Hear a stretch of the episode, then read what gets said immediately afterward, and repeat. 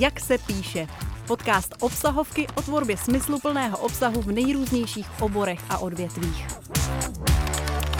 Martin Brablec, jeho hosté a podcast, který musíte poslouchat, když máte co říct, ale nevíte jak.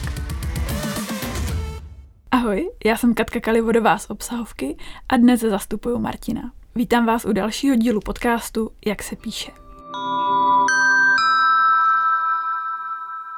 Tento díl je o tom, jak se píše o softwaru, respektive o tom, jak obsahem prodávat složitá softwarová řešení, nebo jak obsah pomáhá v náboru nedostatkových IT specialistů.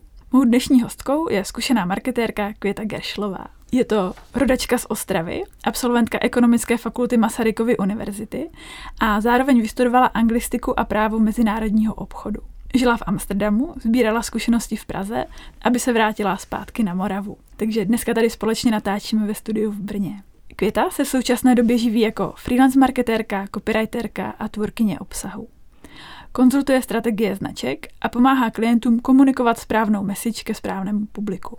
V marketingu se pohybuje 11 let, kde si prošla cestu od švýcarské strojírenské firmy přes agenturní práci v marketingu i startupové prostředí. Čtyři roky budovala značku zaměstnavatele a B2B marketingovou komunikaci brněnské softwarové firmy. Takže věřím, že dneska to bude hodně výživné a že máš spoustu zkušeností, o kterých si budeme povídat. A poslední, Květa se ve volném čase tancuje, čte detektivky, hraje na piano a nebo se učí holandštinu. Vítej, Květo. Děkuji za pozvání. Když tady tenhle podcast by poslouchal někdo, kdo vlastně nikdy v softwarové firmě in-house nepracoval, tak na jaké tři věci by se jako marketák nebo copywriter měl připravit? Když si vzpomenu na nějaký svůj začátek v softwarové firmě, tak vlastně ten první týden, měsíc, možná i dva, tak člověk do toho vletí tak, že vlastně vůbec jako neví, která je. Eh, musí se naučit eh, spoustu termínů, pojmů, kontextu, které v životě neslyšel. První věc, na co se připravit, je vlastně, že bude nasávat hrozně moc informací. Potom eh, vlastně začne mluvit, aby teda rozuměl vůbec s lidmi okolo tak se musí naučit eh, mluvit jazykem úplně nového kmene. Prostě jako pochopit to, co oni říkají a začít mluvit tak, aby oni pochopili jeho jako marketéra. No a potom pro mě bylo třeba takové zjištění, kolik toho vlastně nemůžu jako marketér, který chce promovat tu firmu, tak kolik toho vlastně nemůžu říct, protože ty projekty jsou pod NDAčkama, jsou tam nějaké jakoby důvěrné informace, nemůžu ukazovat nějaké jakoby screeny nebo nemůžu mluvit vlastně do detailu o tom, co vlastně pro koho děláme i třeba pro kterého klienta zajímavého děláme. Ehm, musí si pomoct nějak z jiné strany, že tady tyhle všechny zajímavé informace nemůže nakonec použít eh, pro tu komunikaci a pro obsah na venek tohle musí být neuvěřitelně jako frustrující. Když tady mluvíme o těch NDAčkách, tak bylo to něco, co třeba jako bylo jako u 100% klientů a ty jsi pak jako vařila z vody, anebo to bylo jenom prostě jako nějaké části, u poloviny nebo něco takového? Ty NDAčka jsou samozřejmě všude, on jako nikdo nechce, aby si jim někdo koukal do kódu nebo eh, věděl, co třeba jako plánují za, za technologickou inovaci. Ale dalo se třeba to nějakým způsobem obejít, dalo se mluvit o tom, jaký ten projekt má třeba dopad na koncového zákazníka. Děláme nějaké platební, platební terminály, které vlastně umožňují platit na benzínkách, nebo vlastně potom jako se dopídět toho konečného, toho konečného důsledku toho, co vlastně ten software jako vyrábí. Ty jsi taky zmiňovala, že vlastně ze začátku se úplně musela naučit fakt jako novou řeč nebo všechny ty pojmy, abys pochopila, o čem je řeč. Teďka ti vaši zákazníci tyhle pojmy znali a mohla si používat v té komunikaci, nebo to bylo jinak? Já jsem vlastně začínala trošku odzadu, já jsem začínala přes Employer Brand a HR Marketing, takže tam vlastně první, co jsem pátrala, tak eh, bylo potom jazyku těch vývojářů, těch developerů, protože jsme se snažili nějakým způsobem oslovit a v tu dobu Eh, byla vlastně priorita získat lidi. Bylo tam jako obrovský přetlak poptávky po těchto specialistech na trhu. Eh, v tu chvíli já jsem eh, si dělala takový průzkum, kde jsem vlastně se vytipovala lidi, kteří odpovídali tomu, koho hledáme a už v té firmě jsou. A obešla jsem si všechny čtyři vlastně kanceláře a zjišťovala jsem to jejich rozhodovací kolečko, proč si vlastně vybrali tu firmu, kde to všude hledali, co jim, na čem jim záleží. A vlastně třeba všichni do jednoho mi řekli, že jim záleží na tom, jaká ta firma dělá technologie, že prostě zajímají technologie. A takže my jsme potom, přestože jsem narozuměla tomu, co ta technologie jako reálně dělá, něco je knihovna, něco je testovací software, vlastně je toho hrozně moc, mají nějaké specifické názvy, tak vlastně oni tomu rozumí a ve chvíli, kdy my jsme dali ty technologie, aktualizovali jsme co vlastně konkrétně používáme a dali jsme to třeba na první místo nebo do prvních eh, odstavců náborového inzerátu, tak eh, je to vlastně zaujalo mnohem dřív, než by se toho dočetli někde, někde jinde. Takže vývojáři tomu rozumí. Potom v tom B2B je to samozřejmě různé. Tam, eh, tam je to mnohem složitější vlastně zjistit, na koho mluvím.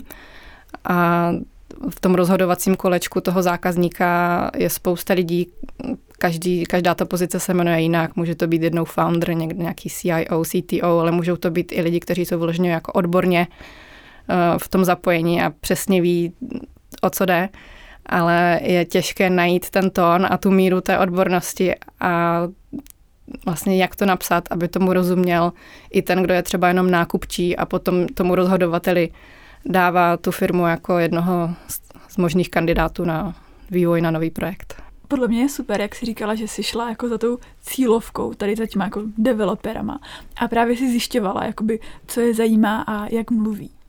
Jak to bylo se zákazníky? Protože tady taky padlo, že to byly už nějaké jako vysoké pozice, často asi i zahraniční firmy. Dostala si vůbec za tu dobu, co tam byla příležitost mluvit takhle se zákazníkem? Eh, no, dostala, ale vlastně je to velmi, velmi složitá jako otázka. Eh, to, po čem jsem šla jako první, tak eh, já jsem prostě jako chodila za lidma, kteří aspoň mluvili s těma zákazníkama a psala jsem si jich na, na různé věci a jako zjišťovala jsem, že těch informací mám vlastně strašně málo, že i třeba obchodník nebo konzultant nebo někdo, kdo s tím, kdo s tím zákazníkem je v kontaktu, tak vlastně nedokáže přemýšlet nebo nedokáže se ho zeptat na to, co já potřebuji vědět. Vlastně z toho, co oni mi řekli, jsem si vzala nějaké jakoby střípky a snažila jsem se to nějak iterovat. A potom, eh, když už jsme měli nějaký výstup, nějaký obsah, třeba e-book, no o tom možná ještě chvíli budu mluvit za chvilku, tak eh, tam bylo super, že já jsem to mohla otestovat s našimi jako současnými zákazníky, že jsme měli několik zákazníků, se kterými jsme měli tak dobré vztahy, že si udělali na mě čas a že jsem s nima mohla projet nějaký testovací rozhovor nebo si mi to mohla poslat, ať si to přečtou, dají mi nějakou zpětnou vazbu. Takže k těm stávajícím zákazníkům už eh, jsem se potom dostat mohla i napřímo. To je podle mě úplně jako nezastupitelný, když člověk může i třeba v úvozovkách jenom jako půl hodiny nebo 20 minut mluvit jako s tím jako živým člověkem, který tohle řeší a je ta cílovka, tak to má prostě v tom obsahu úplně neuvěřitelnou hodnotu. Souhlasím. Co tady vlastně na té tvoji práci, ať už si jako nabírala vývojáře, anebo potom později právě se jako snažila jako získávat ty klienty nebo dělala z marketing cílený na klienty, co z tvého pohledu bylo nejnáročnější? No já myslím, že nejnáročnější bylo se jakkoliv odlišit, že vlastně těch vývojářských firm, no, firm, co vyvíjí software na zakázku, je na trhu spousta a vlastně ať už se jedná o employer brand nebo B2B komunikaci, tak vlastně skoro všechny říkají to stejné. Všude je, jsou zajímavé projekty, přátelské prostředí, dobré kafe, tady tyhle věci, které vlastně cílí na ty vývojáře. A v tom B2B zase každý má inovativní řešení, kvalitní software, eh, špičkové týmy. Prostě vlastně člověk jako sklouzává do takových generických pojmů a vlastně ani třeba není jako jak jinak to vyjádřit. A když ten benefit je, že digitalizace vám ušetří čas a náklady, tak to jako najdete na webu úplně každé, každé firmy, takže to na tom bylo dost těžké. Jak se tady s tímhle popasovala? No, my jsme vlastně potřebovali najít jako nějaký svůj, uh, svůj unikátní obsah, který bychom mohli komunikovat tak, aby to nebylo prostě jeden z těch mnoha generických pojmů vyprázdněných. A vlastně jsme se rozhodli udělat nějakou edukaci, udělat nějaký jakoby content plán, který záležel na edukaci vlastně zákazníka, nebo vlastně i toho trhu celkově. A my jsme to postavili na výzkumu, který jsme si nechali udělat mezi eh, dodavateli software a odběrateli software, vlastně klienty. A zjišťovali jsme, jak se jim spolu spolupracovalo. Jestli byl dodržený termín, jestli byl dodržený budget, jestli to, co na začátku si řekli, se opravdu splnilo jestli se jim třeba vyměnil tým v tom, v tom procesu. No a vlastně zjistili jsme, že snad eh, teďka jenom 13%, my jsme se ptali asi 100 a 100 na každé straně, jenom 13% těch eh, klientů, eh, co si objednalo nějaký vývojářský projekt, tak bylo jako naprosto spokojeno s tím, jak to probíhalo. Tam docházelo k velkému rozčarování v tom, jako jak to funguje, Měnily se hodně požadavky, na začátku se snažila podepsat nějaká jakoby, smlouva o dílo, ale vlastně se ještě jako nevědělo, co to dílo je, nebo na začátku si ten klient třeba myslí, že chce něco jiného, než ve finále potřebuje. Takže my jsme na to postavili takovou edukativní kampaň, která měla tvář, eh, měla tvář takového fialového koníka a on měl na sobě křídlo z formule. A mělo to, mělo to vlastně ukazovat na to, že oni původně chtěli okřídleného koně Pegase, ale tím, jak se to prostě ztratilo v té komunikaci a ta spolupráce nefungovala, tak jako dostali výsledek křídlo s koněm, jako koně s křídlem, ale vlastně, že ne každý kuň s křídlem je Pegas. To byla taková jakoby zastřešující linka tady té, tady té obsahové kampaně, ale v podstatě to šlo o to, jak vyvíjet software a nevyhozovat u toho peníze, jak to prostě nastavit, jak si vybrat toho dodavatele, se kterým ten klient bude spokojený, když už už má na to budget miliony a bude to trvat prostě roky, než, než to řešení se dodá. Tak eh, jak si ho vybrat, eh, jak postavit tu smlouvu, aby se prostě nezasekávali v nějakých jako změnových řízeních a jak si třeba rozdělit role, že ten eh, klient musí být součástí toho týmu, že nelze prostě nějakou takovou komplexní věc hodit na dodavatele a potom jako říct, za, za dva roky to má být hotové a už, už se s tím vlastně jako nezabírat do té doby, takže tímhle způsobem jsme se snažili odlišit to nebo ukázat to, co vlastně děláme a jak to děláme. Zmiňovala si, že na začátku té kampaně stál nějaký poměrně jako velký výzkum. Ten jste si dělali své pomocí nebo jste si najali agenturu? Najali jsme si výzkumnou agenturu, která vlastně nám pomohla dát dokupy ten scénář, ty otázky. A my jsme se ptali ne úplně na stejné věci těch dodavatelů a těch eh, klientů, ale v podstatě něco z toho vypadlo, co, co spolu i korelovalo. Že vlastně ve třeba 80 a více procentech se vždycky přešvihl budget, vždycky se přešvihl termín, že vlastně je to strašně častá jako záležitost, že na začátku je nějaké výběrové řízení, kde se všichni jako poplácají po ramenech, jak jsou jako dobří a jak umí udělat kvalitní software, ale vlastně vůbec neví, do čeho jdou a ani ten klient vlastně neví, do čeho jde. Že to je tak jakoby komplexní věc, že na začátku nevíte, co nevíte a všichni se snaží udělat nějakou jakoby linku to, podle čeho si vybrat toho dodavatele a sklouznou k tomu, že jediná hmatatelná věc je nějaká jakoby cena nebo termín na papíře, který jim ten dodavatel nabídne, ale vlastně ta realita je potom jako úplně odlišná od toho, co, co bylo na začátku. Ty jsi zmiňovala, eh, jaká různá ta témata v té kampani eh, jste vlastně jako zmiňovali a co jste edukovali ten trh. Jak konkrétně ta kampaň vypadala, aby si ji posluchači dokázali představit? Mm, tak eh, vlastně ta kampaně měla to zastřešující téma, jak vyvíjet software a nevyhazovat peníze z okna.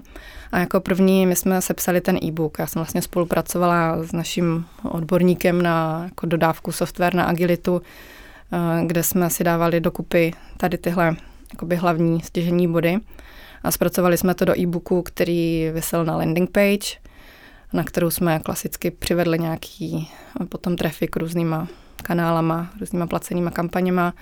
A k tomu jsme vlastně ještě to kampaň nebo to téma vlastně doplňovali o jiné typy obsahu. Nabízeli jsme webináře, dělali jsme webináře, dělali jsme uh, různé, na konferencích uh, jsme vystupovali, vlastně potom podcasty, mnoho podcastů, které jsou vlastně cílené taky na tu naši naši cílovku, takže ta kampaň byla jako docela rozsáhlá, ale vlastně jsme se snažili v různých eh, médiích eh, pořád jako opakovat tu stejnou věc, ať se to dostane jako co nejvíc do povědomí a ať si to s námi i ten zákazník spojí. Jak to zafungovalo? No, zafungovalo to překvapivě dobře. Ono vlastně všechno se muselo jako vyhodnotit. A my jsme pak vyhodnocovali různé jakoby média, PR články, které jsme z toho udělali. Některé měli proklik eh, a prostě stahovali si zákazníci ten e-book, některé vůbec třeba nezafungovaly, co se týkalo toho média, že třeba mají, mají eh, čtenáře, kteří nejsou zvyklí prostě si proklikávat a někde si stahovat nějaký obsah. A my jsme pak vyhodnocovali i různé vlastně typy toho, jak si to ten zákazník chce stáhnout. Že my jsme udělali krásnou landing page, ale byly tam, bylo tam vysoké procento těch lidí, kteří vlastně nám nechtějí na sebe dát kontakt, nechtějí nám říct, ve které firmě pracují, prostě vyplní tam něco jenom, aby se dostali k tomu obsahu, ale pro nás to vlastně jako lít je nepoužitelné. Ale na, naopak nám třeba fungovalo, když jsme to dali na LinkedInový formulář, kde ten um, vlastně uživatel se jenom proklikne během dvou kliknutí, to vezme jeho kontaktní údaje, on je s tím jako komfortní a vlastně tam už jsme zjišťovali, že si to stahují relevantní lidi, že to jsou zajímavé lidi a to byl třeba kanál, který fungoval, co se týče těch eh, kontaktů mnohem lépe než, eh, než ty odkazy na landing page. Pochopila jsem, že jádrem té kampaně byl právě tady ten jako e-book, který oni si mohli stáhnout. Eh, jak jste potom pracovali s těmi kontakty, které jste získali?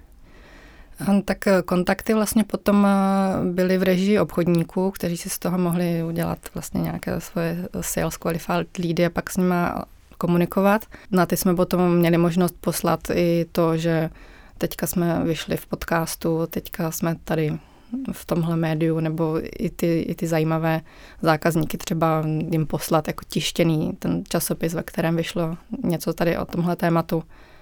A vlastně potom Myslím, že se stalo, nevím, jestli jenom jednou, ale dokonce se stalo i takový ten marketingový zázrak, kdy vlastně někdo vzal telefon a rovnou řekl, že nám ten, že četl ten e-book a že, že by chtěl prostě s náma dělat projekt, takže uh, i to se potom dělo.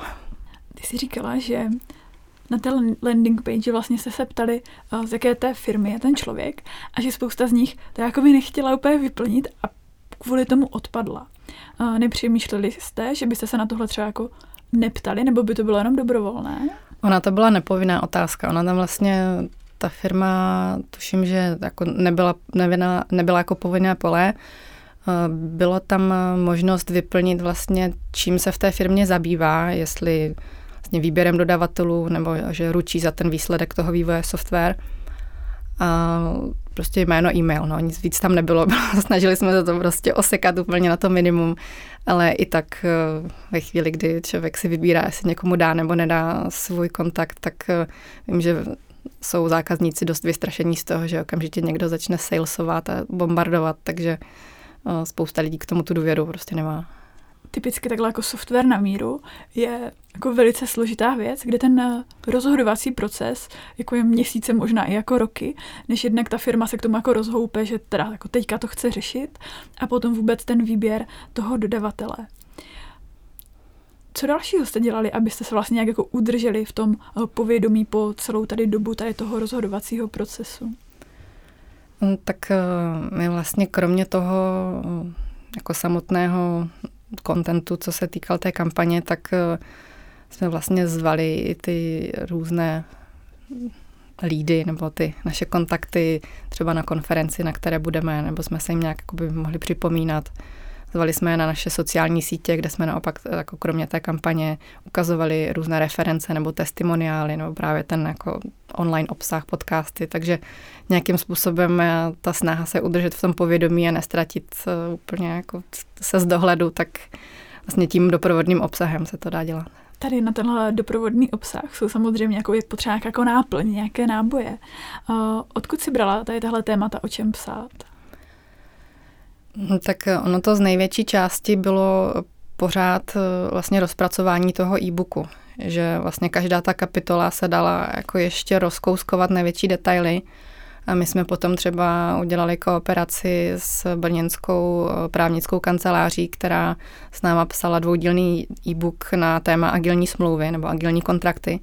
Takže vlastně ta jedna kapitola, která je o zasmluvnění vztahu dodavatele s odběratelem, se potom ještě rozpadla do dalších jako dvou dílů e-booku, který jsme potom jakoby společně zase na sociálních sítích eh, nabízeli ke stažení těm potenciálním klientům. Takže vlastně ten eh, spíš se šlo do většího detailu, než, než bychom hledali prostě nějaká jako další témata nebo nové věci. Tam toho bylo vlastně ještě strašně moc nevyužitého, i když doteď by se asi dalo o tom psát tady tohle mi připadá vlastně jako pěkný příklad využití konceptu uh, Hero Hub Hygiene, kde vlastně si to můžeme představit jako nějakou takovou jako pyramidu, kde úplně nahoře je ten obsah jako hero, nějaký jako hrdina. Něco úplně jako, jako, výjimečného a nadstandardního, co se udělá jednou za čas. Právě tady jako ten jako e-book, který je podložený takovým jako fakt jako pořádným výzkumem a je to něco unikátního, co vlastně jako nikde jinde na tom trhu ti lidé neseženou. Potom to patroníž je hub obsah, což už jsou nějaké takové jakoby články, něco takového, když třeba člověk se trochu jako třeba nudí a někde na to narazí, tak eh, co si jakoby přečte. A ta poslední linie, ta ta základna té pyramidy je hygiene obsah, eh, kde jsou to takové třeba ty SEO otázky, co ten člověk jako googluje, kolik stojí aplikace na zakázku a podobně. To jsou dva přístupy, jak s tím pracovat. Uh, typicky uh, buď se jde jakoby od spodu, že ta firma si pokrývá hlavně jakoby ten hygiene obsah a potom z něho třeba vytvoří nějaký jako větší obsah, který třeba potom je ten hub nebo hero, ale vy jste právě šli jako vypadá naopak, že jste vytvořili ten jako pomyslný nějak jako diamant nebo něco jako unikátního velkého a potom si právě z toho drobíte ten jako jednotlivý obsah na ty sociální sítě. Mm-hmm. Takže to si myslím, jako, že je pěkný příklad toho, eh, jak to může takhle jakoby v praxi vypadat.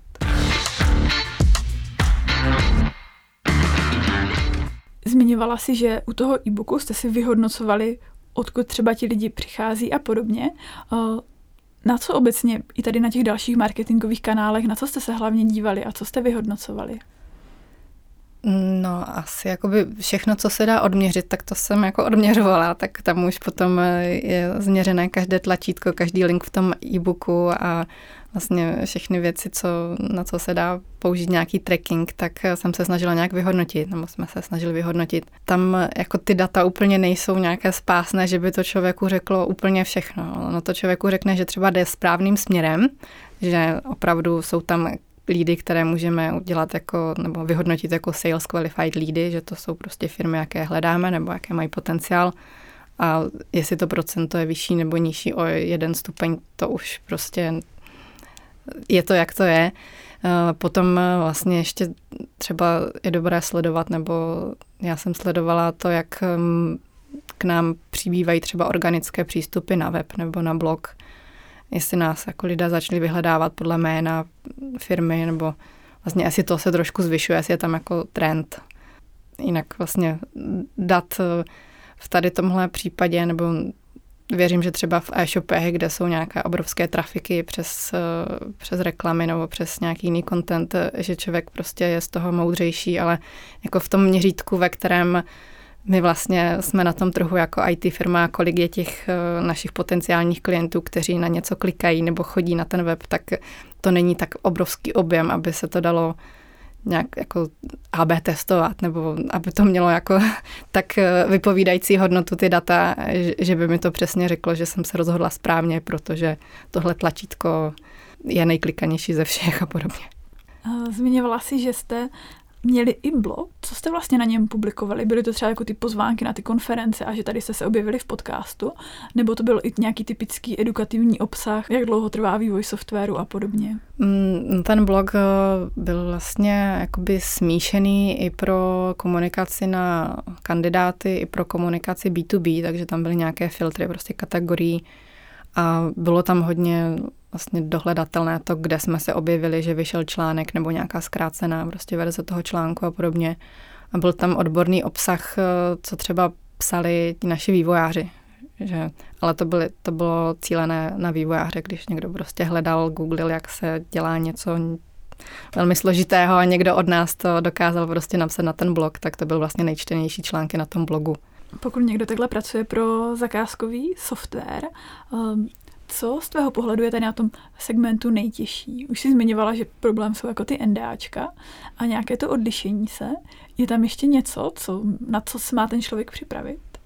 No možná jako nějaká ta počáteční skepse vůči marketingu, jako obecně, která jako to se může a nemusí se to vyplnit. No vlastně když člověk přijde in-house do softwarové firmy, tak je tam většinou jako marketer sám, nebo jsme tam byli třeba dva. Jako není tam nějaké marketingové oddělení, které by mělo nějaký, jako, nějakou historii, tak eh, si vlastně člověk musí vybudovat nějaké to jako povědomí o tom, co dělá, poprosit eh, ty lidi, aby mu pomohli a když máte štěstí, já jsem to štěstí měla, tak oni velmi rádi pomůžou. Jenom prostě je to o tom i hodně komunikovat do firmy, co dělá marketing, proč to dělá, aby to všichni pochopili, aby třeba ti, co mluví s těmi zákazníky, byli v obraze a věděli, že tady jede kampaň s koněm a proč jede. Takže vlastně připravit se na to, že ty lidi to bude zajímat, že do toho budou chtít mluvit a že je dobré si připravit prostě argumentaci, proč děláme zrovna tady tyhle ty věci a proč není čas třeba na nějaký jiný dobrý nápad,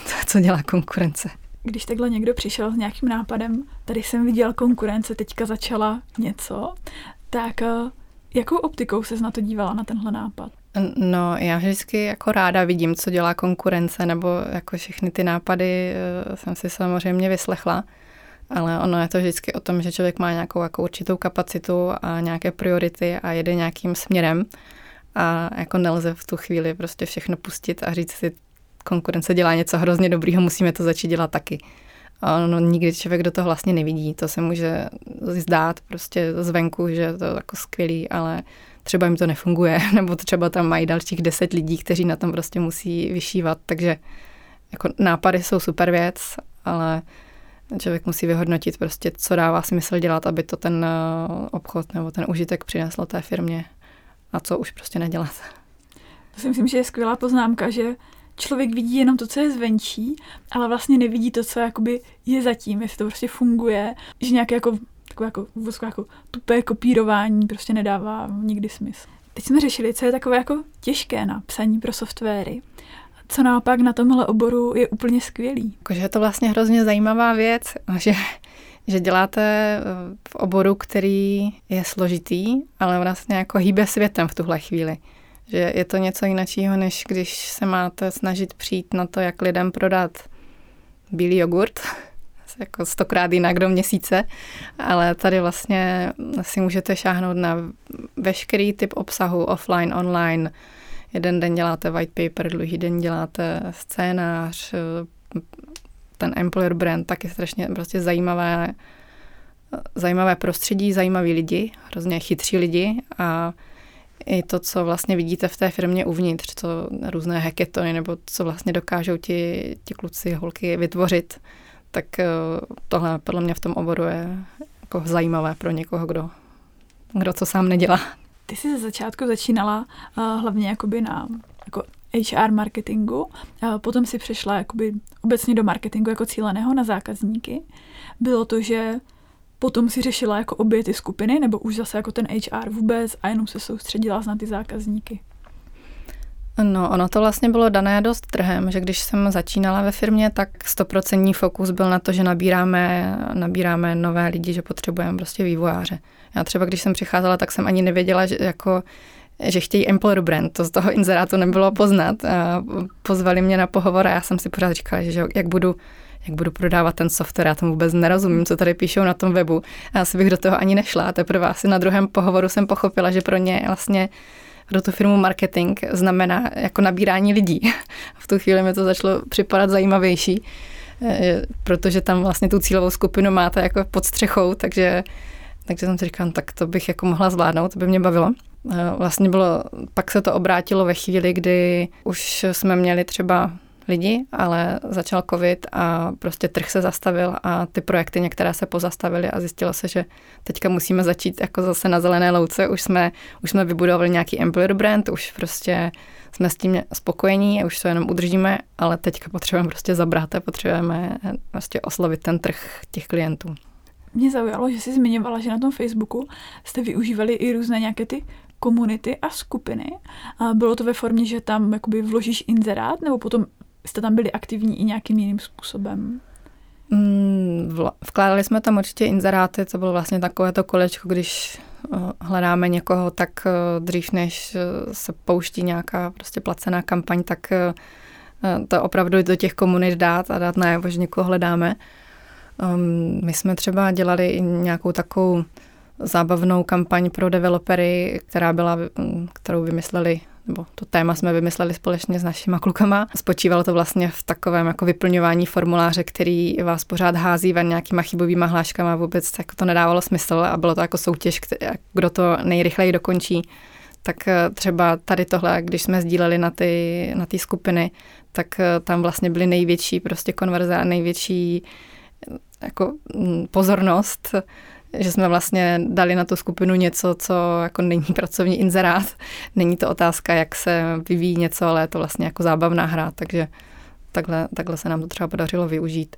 Potom vlastně ty komunity mají i offline, offline setkání, meetupy, tak tam jsme třeba taky přispívali nějakým naším speakerem nebo nějakým naším tématem. Já tady tuhle vaši hru, já jsem si ji zkoušela pro posluchače přiblížím, že to je takový jako jednoduchý formulář s pár okénky, kde máte vyplnit třeba jako své jméno, příjmení a podobně. A když to vyplníte, tak vám to třeba napíše, že uh, jméno musí být palindrom nebo něco takového. Takže vy to jako do nekonečna jakoby upravujete a simuluje to právě ty nějaké jako hrozné a špatně prostě vymyšlené formuláře.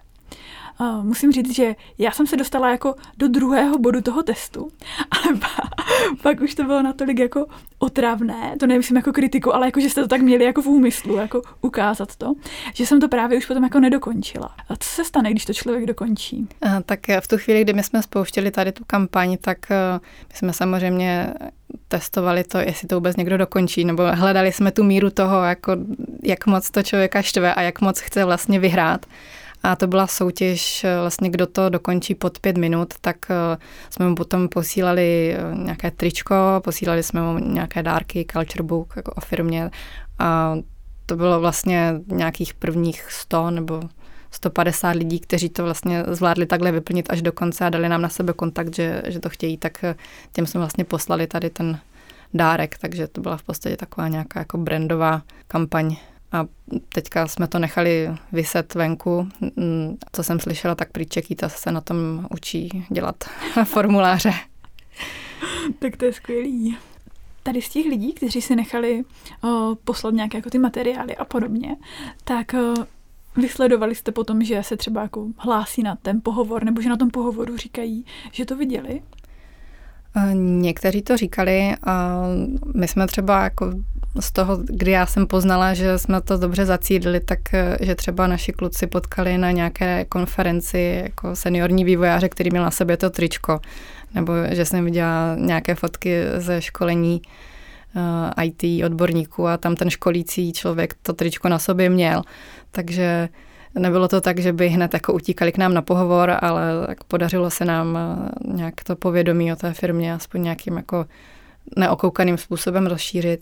Co bylo potom na těch tričkách, které jste posílali? A tam bylo Master of Form. Vlastně ono se ten, ten formulář se jmenoval Form from Hell. Původní název měl být formulář, co nedáš, ale pak se nějak jako uchytil ten pracovní. Takže tady ten pekelný formulář, ten, kdo ho pokořil, tak byl prostě Master of Form a měl tam takovou grafiku, která se klukům hrozně líbila, což jsem ráda, že to pak nosili.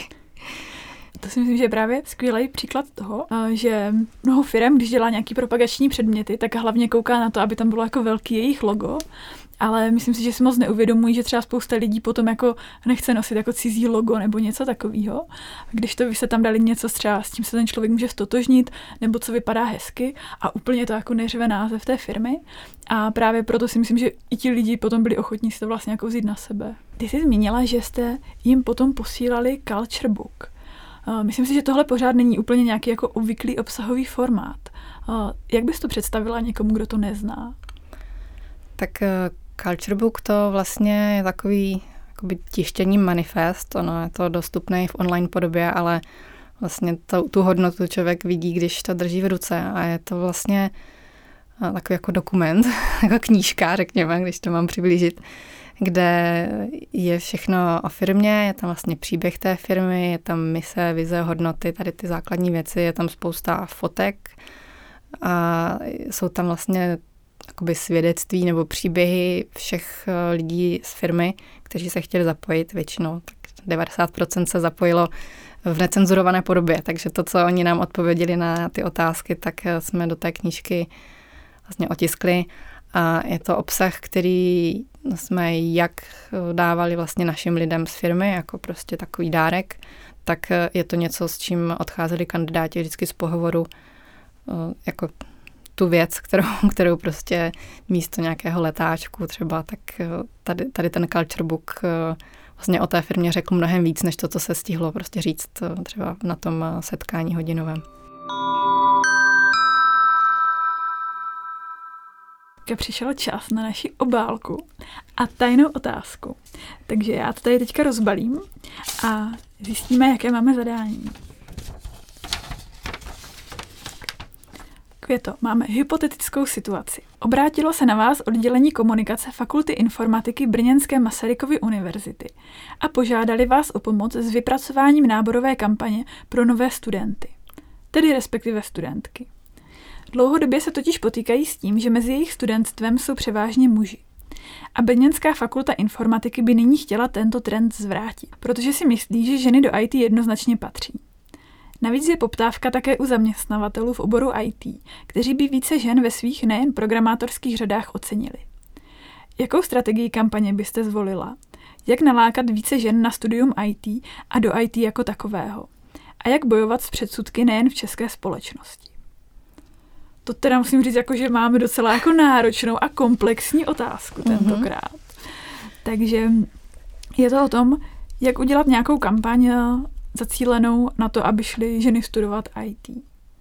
No, tak jako první, co mi běží hlavou, tak uh, asi to není jako objevný nápad, ale šla bych za ženami, co v tom IT pracují, protože třeba v té firmě spoustu žen, které jako v IT jsou velmi úspěšné je a jsou to zajímavé ženy, tak uh, vlastně tu kampaň bych určitě postavila na nich, na jejich tvářích, na jejich příbězích a na tom, že oni sami dokážou rozbít ty mýty a říct něco o tom, jako proč, proč jít do IT jako, jako žena. A obecně možná jsou v české společnosti nějaké jako předsudky vůči jako ženám a IT. Napadá ti nějaká další cesta, jak by to šlo vyvrátit, kromě těch příběhů těch žen? No, já si právě nejsem jistá, jak moc ty předsudky ještě fungují, protože už, uh, už se to nějakou dobu vlastně, jako co se týče edukace nebo vlastně změny oboru pro ženy do IT, tak já myslím, že se to hodně posunulo. Takže jsou organizace, které vlastně se zaměřují hlavně na to, že, že tady tyhle mýty jako vyvracejí a že jako spolupráce s nimi by dávala smysl i pro tu, i pro tu třeba vysokou školu, která vlastně to chce oslovit ještě ze své strany. Takže nevím, nevím, asi ty mýty jsou ještě pořád tak, tak silné, nebo ta, ta, ta skepse k tomu, že ženy by neměly pracovat v IT. Mně přijde, že vlastně už se to hodně, hodně otočilo a myslím si, že to jde jako super směrem. Určitě se to otáčí a to je, to je dobře. Částečně asi, pokud si vybavuju nějaké jako výzkumy, kolik jakoby dívek potom nějak dále jako pokračuje, nebo jak moc je baví předměty, jako, nevím, jako matematika, fyzika a podobné, takové jako spíš techničtější, tak uh, tam potom teďka nevím kolem kolikátého roku tady to jakoby nějaké jako nadšení pro ně dost ochabuje. A mě zaujalo, když jsem jednou četla, že to jako není nic univerzálního, že to jako de facto je tady v České republice, možná jako v dalších zemích, ale třeba, že v Indii je to úplně jinak a že tam právě uh, tyhle technické obory, že se to nebere jako něco, co není pro dívky nějak vhodné a že tam ten poměr je úplně nějaký jiný. Tohle teďka jenom jako říkám tak na první dobrou, že jsem to někdy četla, nemám to úplně jako ověřenou informaci, ale každopádně mě za, to zaujalo a pokud eh, by se tohle jako potvrdilo, tak si myslím, že by mohlo být dobré právě jako ukázat, že to je možná něco jako kulturně podmíněného, že to je tady, ale že to vůbec není něco jako univerzálně platného.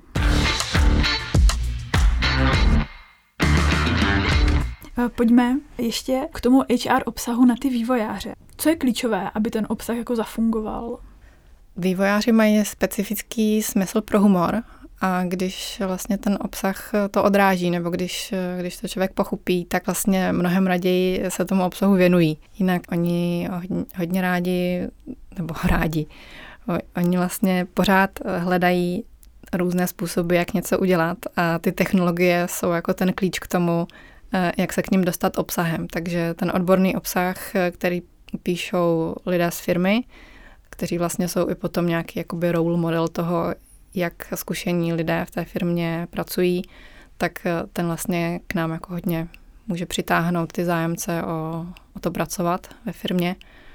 Potom vzdělávání jako takové. My jsme třeba hodně posílali naše vývojáře na různé konference, mezinárodní, české, a vždycky jsme jim dali za úkol sepsat z toho nějaký prostě výstup, nějaký blog, co jim přišlo nejzajímavější. Potom jsme jim dávali, dávali i GoPročko, že jsme prostě z toho sestříhali nějaký, dejme tomu, že zábavný sestřih, jaké to tam bylo.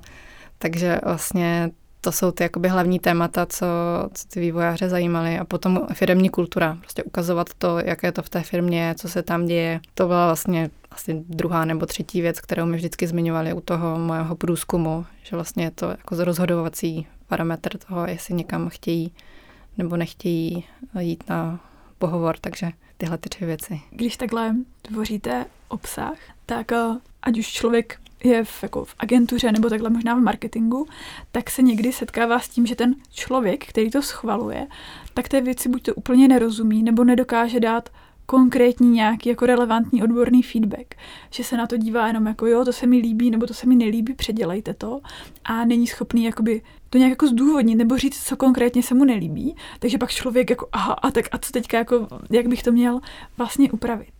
Setkávala se tady s takovým typem feedbacku? Líbí, nelíbí?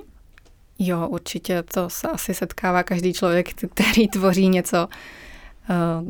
Tak pokaždé, když něco jako jsem vytvořila, tak se samozřejmě našel někdo, kdo řekl, že si myslel, že to bude odbornější, nebo někdo řekl, že si myslel, že to bude prodejnější. Tam potom jako jde o to umět vyargumentovat, proč to zrovna je tak, jak to je. Že prostě to odráží nějakou best practice, že to je srozumitelné pro tu cílovou skupinu, že to jsou přesně ty informace, která ta cílová skupina hledá. Ideálně pokud proto máme ještě i nějaké podklady nebo nějaké vlastně rozhovory, persony, empatické mapy, tak eh, vlastně vědět, jako proč ten obsah vypadá tak, jak vypadá a potom už je to jenom o tom, jestli třeba ten stakeholder nebo ten eh, zadavatel chce tlačit na to, že to on chtěl jinak a musí se to tomu přizpůsobit, anebo vlastně najdeme tu společnou řeč a zjistíme, že takhle jako to stojí za to, to dát ven.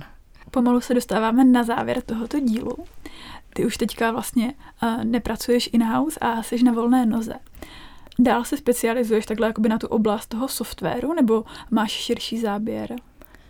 Já teďka mám jako vlastně velmi široký rozhled. Eh, ty čtyři roky v IT eh, byly skvělá zkušenost, ale já se ráda jako nořím do nových kontextů a zjišťuju prostě nové, nové směry, takže teďka vlastně tu specializaci na vývoj software až tak nevyužívám. Moc přeju, ať se ti teďka na volné noze daří a děkuji, že jsi sem přišla a že jsi nám pověděla o tom, jak je to je psát pro software. Díky. Taky moc děkuji.